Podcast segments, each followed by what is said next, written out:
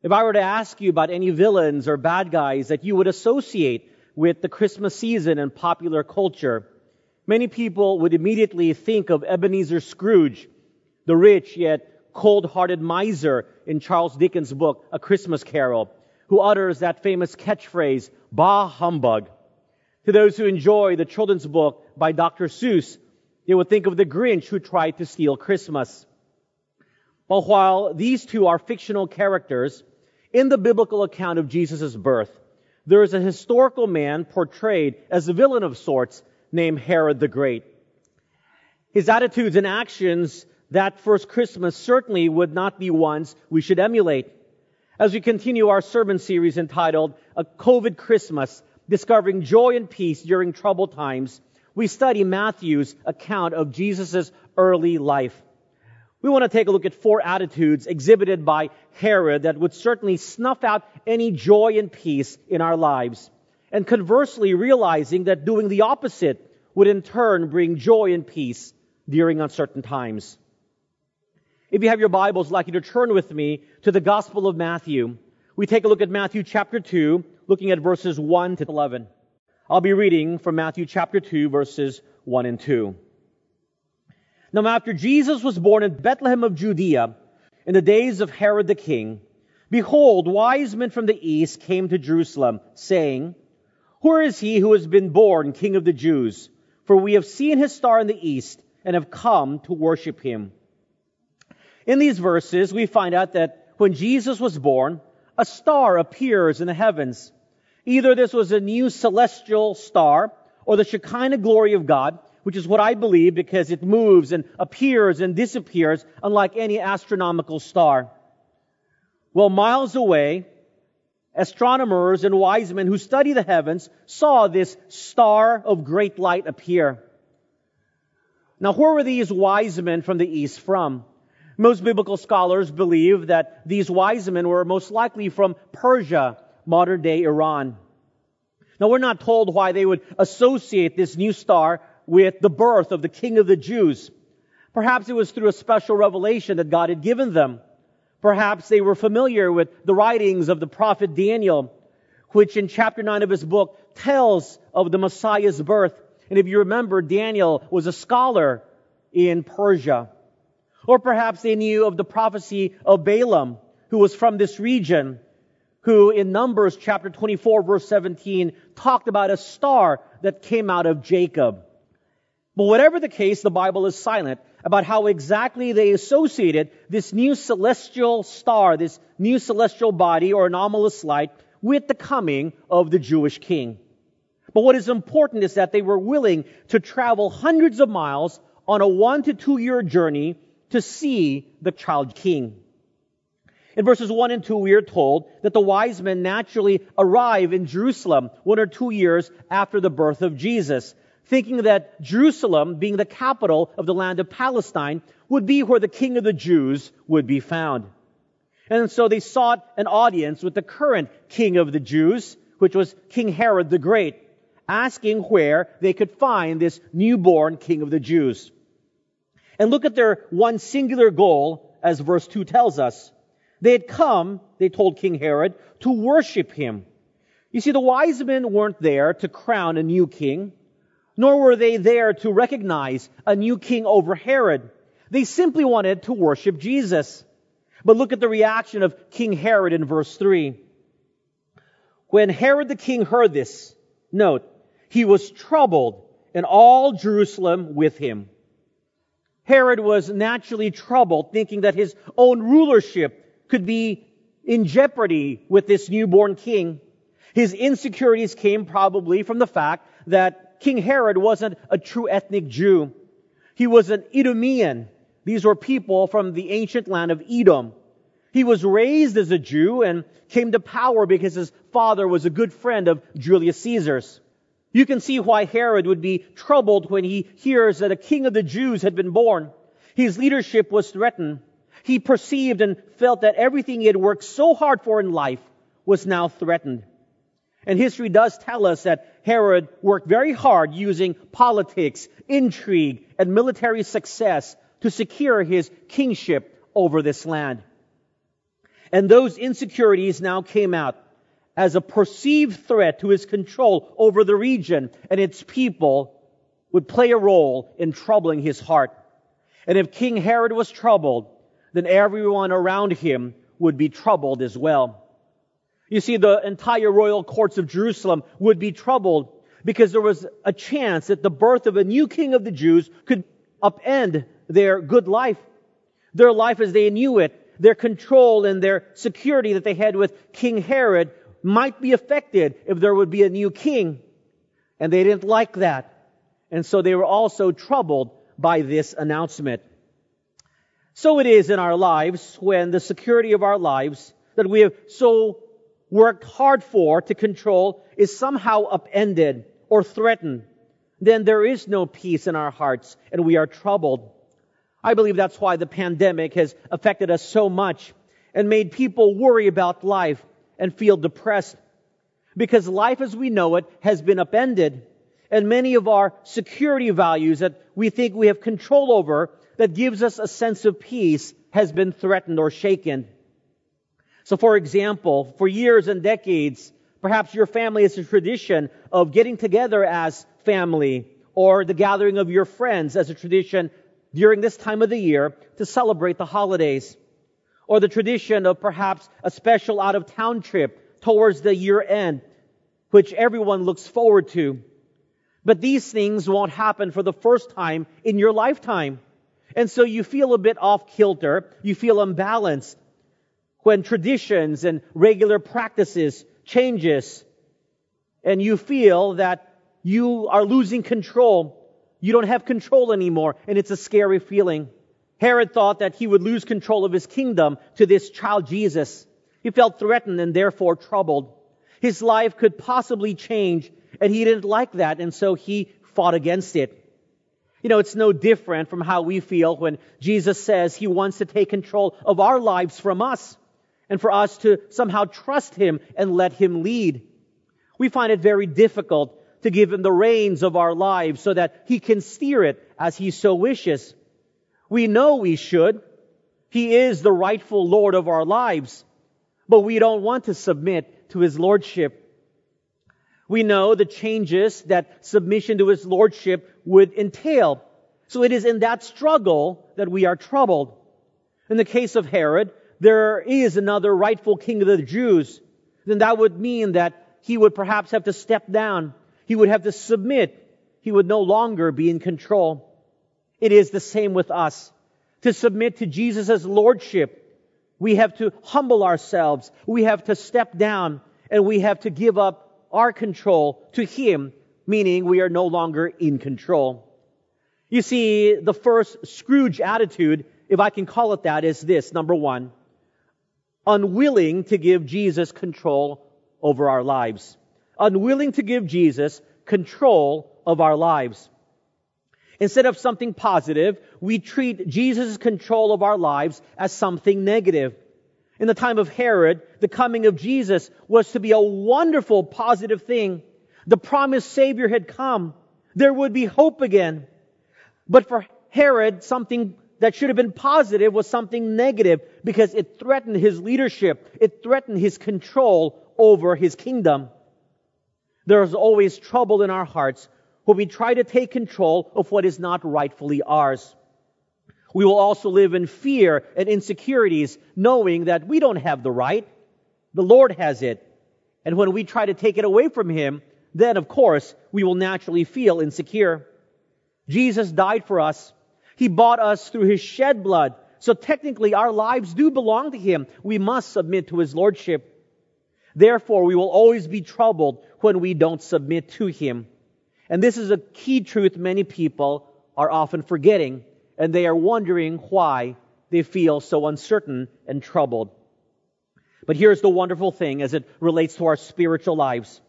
When we willingly accept that Jesus is the rightful head of our lives, and it's not us, and when we give Him full control, we can sit back and relax. You know, being in control is incredibly stressful. and trying to maintain control when you can't control the environment that surrounds you, when you can't control the people you interact with, when you can't control the future that you have to enter.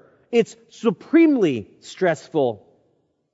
But isn't it wonderful and in fact full of peace when you can give your life over to the one who controls the world? The one who alone can work in the hearts of men and women. The one who knows our future and the future. And that's why peace is found when you give control of your life to Jesus. I don't know if you know, but I'm a terrible gift giver. It's not one of my love languages, if you are familiar with Gary Chapman's five love languages. So it's very stressful when I have to give gifts. And when I was single, I had to buy gifts and had to remember not to get the same thing I got someone last year.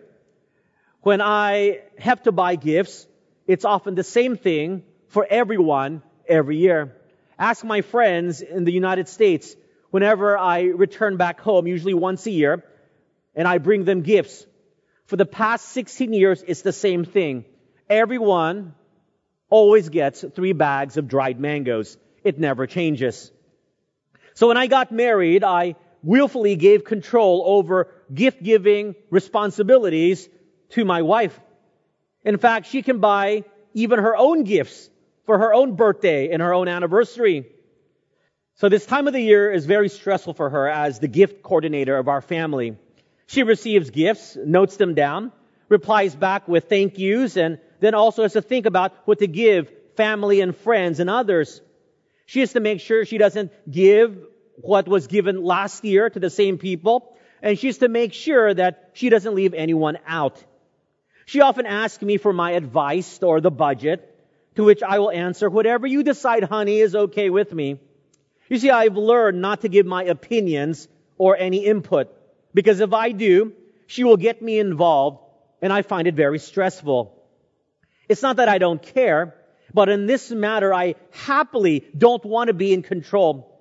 I really don't want to be in charge and take with me the added stress. So it is in life. If we only learn to give control of our lives to the Lord, to let Him navigate us during these challenging times, then we really don't have to worry. I don't know if you know this, but when a large cruise boat or a freighter or a large ship enters a crowded harbor or confined waters, the ship captain wisely invites on board one who is known as a harbor pilot or a, a port pilot to help navigate and maneuver ships through the dangerous or congested waters that they, the pilot captain, knows very well. Often the pilot captains are former ship captains, but they know that particular stretch of waterway very well. They know where all the sandbars are. They know the depth of the water at certain location. Only a very foolish captain would try to navigate his ship through waters he's unfamiliar with. And so he invites the pilot captain to take control during those difficult stretches of waterways. In the same way, in troubled times, are we able to tell the Lord, Lord, you take control because you know how to navigate me through these times of great uncertainty? There's a wonderful hymn that invites Jesus to pilot our lives. And it goes something like this. Jesus, Savior, pilot me over life's tempestuous sea. Unknown waves before me roll, hiding rock and treacherous shoal. Charts and compass come from thee. Savior, pilot me. It's a wonderful hymn that reminds us that we are to often and always invite Jesus to come and pilot our lives, to take control of our lives so that we can find peace. Look at verses 4 to 6. And when he had gathered all the chief priests and scribes of the people together, he inquired of them where the Christ was to be born. And they said to him, In Bethlehem of Judea, for thus it is written by the prophet, But you, Bethlehem, in the land of Judah, are not the least among the rulers of Judah, for out of you shall come a ruler who will shepherd my people Israel. Herod didn't have a clue what the wise men of the east were talking about. And so he consulted all of his advisors to ask them about the prophecy of the Christ. Remember, Christ comes from the Greek word Christos, meaning the anointed one, the chosen one. And that's the Greek equivalent for the Hebrew word Messiah. So basically, Herod is asking his advisors where the Messiah, the anointed one, according to biblical prophecy, would be born. And they tell him that the Messiah was to be born in Bethlehem, just a few miles away from Jerusalem, as prophesied by the prophet Micah in Micah chapter 5 verse 2. Herod was the current king of the Jewish people. He was raised Jewish. In fact, it was under his rule that the second Jewish temple was greatly expanded and whose western wall we can see today. He greatly beautified and upgraded the second temple rebuilt by Zerubbabel in order to gain more support from the Jews. It was a sort of legacy project for him so that his capital city would have this beautiful architectural structure, so amazing and great in grandeur that the people of the ancient world would be in awe, which they were. But sadly, for a man who grew up in the Jewish faith and who greatly expanded God's temple, he didn't know anything as to the basics of where the promised Jewish Messiah would be born. Imagine that. He expanded the temple, which was the center of the worship of the true God, and pointed to the Messiah. And he didn't even know where the Messiah would be born. Herod didn't know what was the most important thing of faith that he professed to believe that, and the Jewish faith looked forward to a promised Messiah. And Herod, clueless as to where he would be born. In this way, it's like so many of us in the world today. Christmas time is here, so the world puts up decorations, puts up Christmas trees, Christmas music and songs fill the airwaves. And the world is busy with planning for parties and get togethers and gift giving. But the world completely misses out on the biggest, most important aspect of Christmas, which is Jesus Christ and His birth. In fact, as Christians, we all know the Christmas story. It's told and retold, and many of us can, in fact, memorize the details of the story. We know about the Messiah Jesus, but we completely miss or forget the most important aspect about Jesus, which is that He is the Savior that has come to save people from their sins. You see, Scrooge attitude number two, forgetting that Jesus is the most important in life forgetting that Jesus is the most important person in our lives. Forgetting that Jesus is the most important person in, in our life. What often sucks all of the joys of our lives and causes unnecessary stress is when we miss out on what are the most important things and instead focus on the periphery. For example, prior to the pandemic, weddings were increasingly becoming more grand and elaborate and if you were to ask any couple if they enjoyed the process, most would admit that they were stressed, they were worried, they were tired. They couldn't fully enjoy the wedding and the reception on that day because they had gotten such little sleep leading up to the wedding. And they worried about where to seat their guests. And sadly, they didn't even know two thirds of people on their guest list. It was their parents' guests. They worried if everything would go perfectly because they had invested so much money into their wedding. They worried if they would remember their first step in their first dance. They worried about getting that perfect Instagrammable picture. They worried about the pressures of measuring up to people's expectations, especially as many have come to celebrate with them. Sadly, they worry about so many things they completely forget that the most important part of a wedding is that both of them are getting married. They are becoming husband and wife. I can't tell you how many couples that I've officiated where when I asked them, did you get enough sleep all week? They would say, no, pastor. We average three to four to five hours of sleep a night. They would have eye bags under their eyes covered by heavy makeup. Yes, they were excited for their wedding, but they were tired. But the pandemic has simplified everything, especially weddings. And it's gotten us wonderfully to the most essential part of weddings, which is the marriage between husband and wife. I've done a few pandemic weddings, which are much smaller in scale than those pre-pandemic. And they are so beautifully intimate and wonderful. The couple are generally more relaxed. They're able to savor the moment. I recently asked a couple how many hours of sleep they got the night before they got married. One groom told me 10 hours to my amazement. You can see that our troubles come when we focus on the periphery and take our focus away from that which is the most important. So it is in life. Life without joy and peace happens when we focus on the extras, the peripheries of life, the non-important things. When life becomes much more simplified, it becomes a lot more joyful, especially when that simplification brings with it a focus on the most important relationship and person in our life, which is with our Savior, Jesus Christ.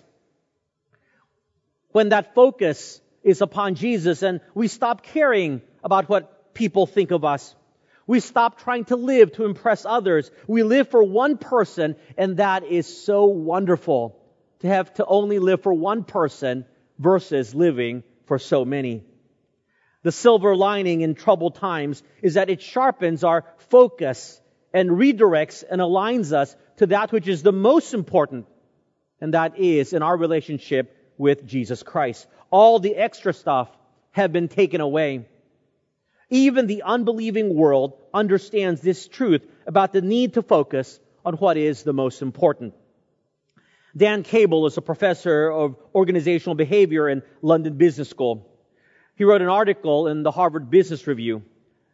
He writes these words, I was 34 when I heard my doctor say, stage four, Hodgkin's lymphoma. The news hit me like a punch to the face. I was stunned. Every two weeks for six months, I had to go to the cancer center to receive chemotherapy. I had a hard time getting out of bed on those days I loathed the nurses injecting poison into me. Once I was there and the chemo slid into the port, making my chest cold and my mouth taste like metal, I fought back panic. I felt too much anxiety, fear, dread, and disgust about the venom in my vein to do much of anything useful. But my doctor, my, my hero, set me straight. My doctor said to me, sure, chemo was technically poison, but it's also a groundbreaking medicine, and I should feel lucky to have it. If I had been diagnosed before 1980, when doctors discovered how to treat Hodgkin's lymphoma, I would have had to watch my life drain out of me. To put it bluntly, I would have died. This shift in focus from poison to medicine had a big impact on me. Instead of focusing on the negative, I started to think about how chemo was going to allow me to see my daughters grow up. Chemo sessions weren't fun, of course, but the purpose of the sessions seemed different now. My reaction to the chemo slid from resistance to commitment as my resilience and energy improved. Psychologists have a term for how we subjectively perceive the world around us, and it's called construal.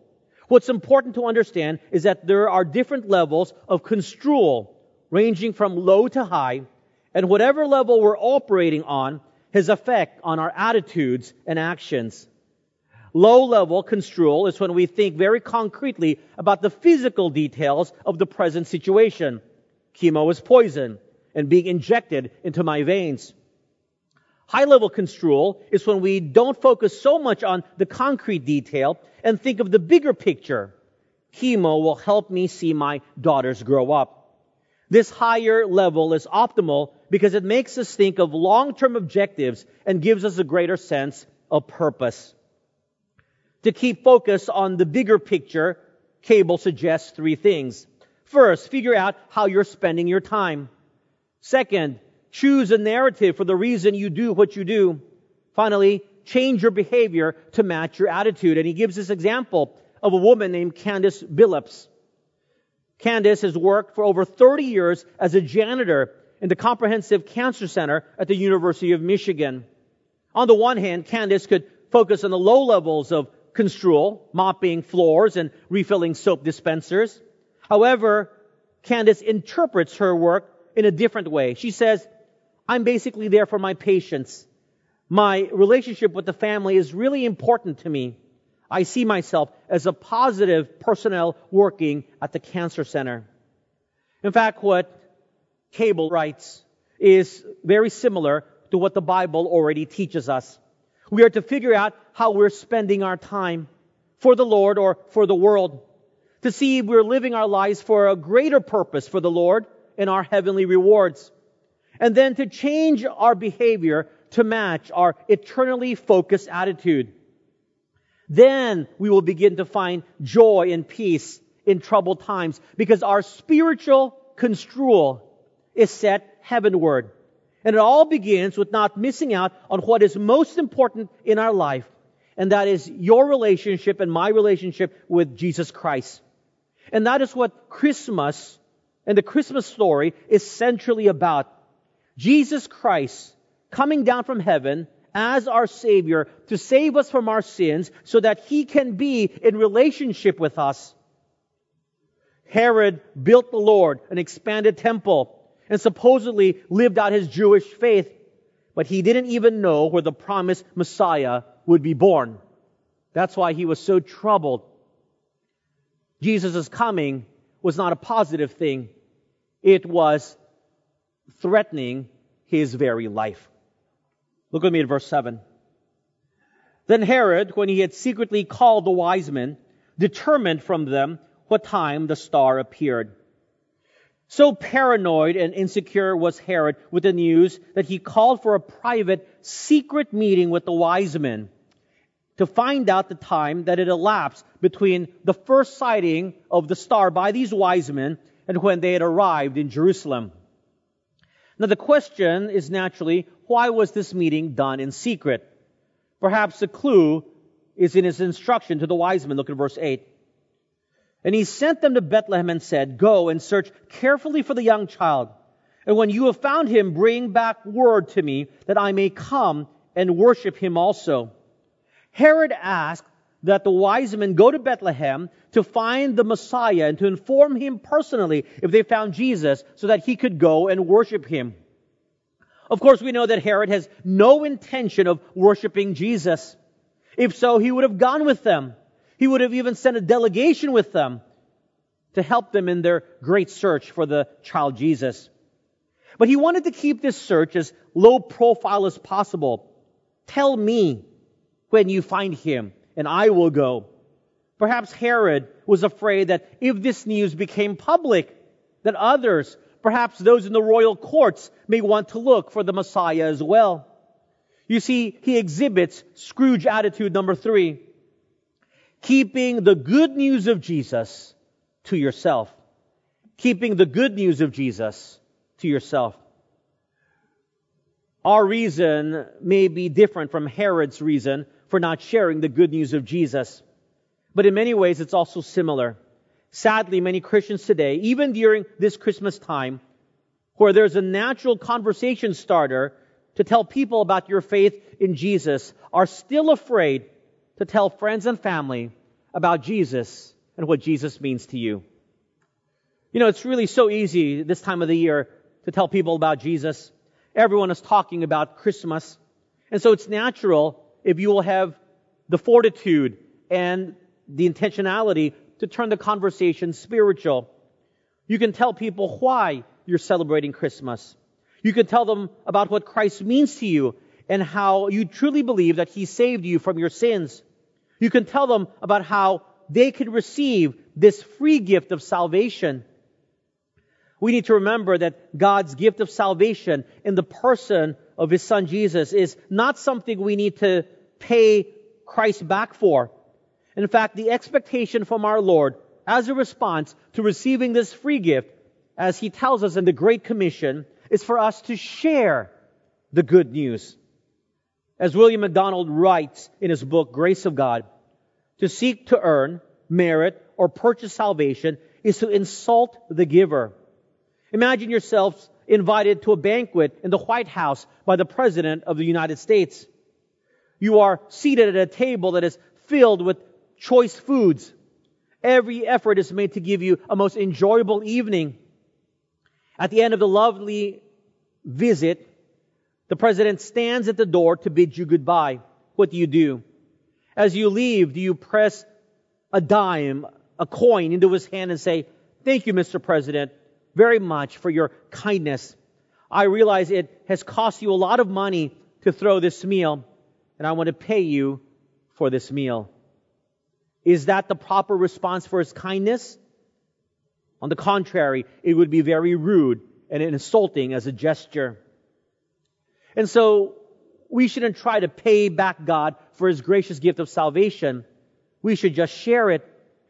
Going back to the story, the natural response is to tell people about the amazing banquet that the president threw and how kind and generous he is as a person. In the same way, if you and I have received the ultimate Christmas gift of Jesus in our hearts, then the natural response is to tell people about what an amazing gift you received and the kindness and the love of the person who gave it. How many Instagram or Facebook stories do you share when you receive a gift and you post it in your stories and tell your circle of friends and those who follow you just how yummy the cookies or the ayuda or the, the food you received is and how, how generous is the person who gave it. Can you do the same with the salvation you've received and the Savior who has given it this Christmas as one who is the recipient of such an exclusive gift, the gift of salvation? Look at verse 9 and 10 with me. When they heard the king, they departed. And behold, the star which they had seen in the east went before them till it came and stood over where the young child was. When they saw the star, they rejoiced with exceedingly great joy.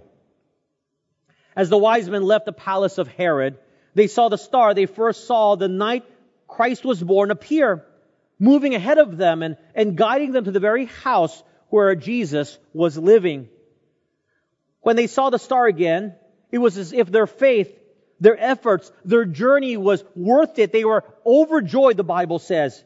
The words used by Matthew was trying to describe how happy these men were. Exceedingly great joy. What a contrast to the troubled heart of King Herod. The Bible tells us the wise men were overwhelmed with joy abundant. Look at verse 11.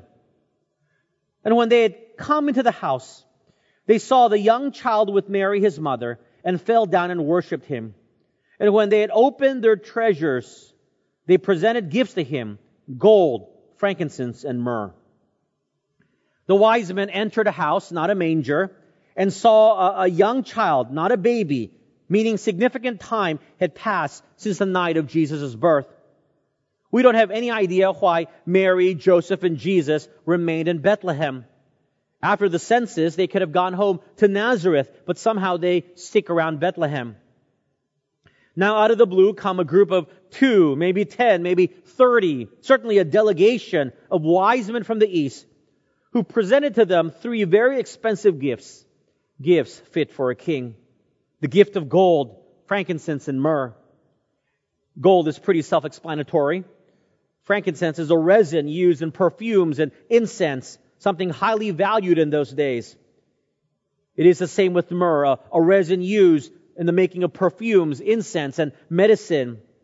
It's also used in the embalming process as well. It too was highly valued. With these lavish gifts, Joseph and his family would have enough resources for an unexpected journey, which we'll talk about next week.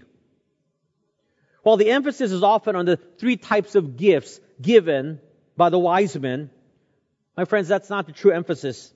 The emphasis should be on the fact that what the Bible says, that they worshiped Jesus when they saw him. This is what they told King Herod way back in verse 2, that the very purpose for their long journey is simply to come and worship him. When they worshiped Jesus, their hearts were full. It was true worship. It was genuine worship. It was wholehearted, fit for the king. We see that this is genuine worship through three actions. First, they exhibited great joy. You can only imagine when they saw the star that they were probably jumping up and down, hugging, clapping. They saw the star which now pointed them to the Jesus they were looking for. And then we recognize their action when they spontaneously fell down and bowed down when they saw the Christ child. And here we see that they gave treasures to Jesus. You know, there was a phrase that jumped out at me in the reading of this story, which I had not noticed somehow before, but in the preparation of the sermon, that phrase just jumped out at me. Their treasures. When they had opened their treasures. Would you circle that? These gifts belonged to them. It was their treasures. It, it wasn't leftovers. They had no problem giving it to Jesus because that is what worship is. A willingness to give everything to the one you worship. And they opened up their treasures, and their treasures were gifts of gold, frankincense, and myrrh. That's why when Herod said to the wise men, Tell me when you find Jesus, I'll go to worship him. We know that these were hollow words because his lack of action, of not even the willingness to go a few miles to Bethlehem to see Jesus, or even to send a delegation with the wise men, or to send any gifts on his behalf befitting of a king, was such complete contrast to the actions of the wise men. You see Scrooge attitude number four, showing through inaction no desire to worship Jesus. Showing through inaction no desire to worship Jesus. The actions of our lives really exhibit what's in our heart. Therefore, a lack of joy expressed in action shows that the true heart condition of our lives does not desire to worship Jesus. And this truth challenges us to really examine our lives to see if our worship is more like Herod's, lazy as it is, or is it like the wise men? I have a feeling if we're honest with ourselves, we'll note that most of us are generally lazy in our worship of Jesus. I remember a few years ago I spoke at a children's Christmas program, and I asked the children if they would be excited about receiving certain gifts. I wanted to show them that the best gift of all was Jesus Christ. So when I asked them, would you be excited if you got a toy car? All the boys screamed, yes. And so I asked them, would you be excited if you received the doll for Christmas? And all the girls shouted, yes. And then I asked them something that would be the negative. I asked them, how many of you would be happy if your gift was a sandwich for Christmas? I expected them to scream, no. But to my surprise, they screamed, yes! Apparently, this is either a group who really liked food or they are appreciative of all things. But as I think about it, I wonder, what would be your reaction if you were a child receiving a sandwich for Christmas? I think most of us would not be very appreciative of that gift to our parents. We wouldn't thank our parents or love them very much at that moment. But you know, my friends, we didn't receive a sandwich. We received the gift of a Savior. Our response naturally should be one to worship Jesus. To show, like the wise men, in tangible actions, the true joy that is in our hearts. When we come to Christmas, sometimes we don't really recognize it, our attitudes are not in the right place. Herod had an attitude that we can describe as being very Scrooge like.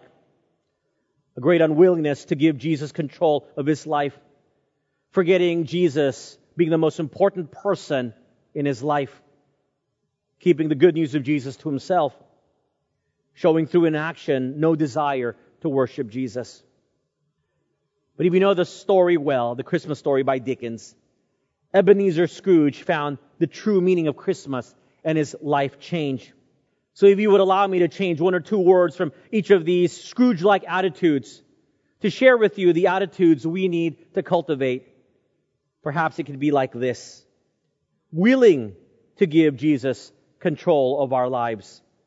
Remembering that Jesus is the most important person in our life, the most important relationship in our life.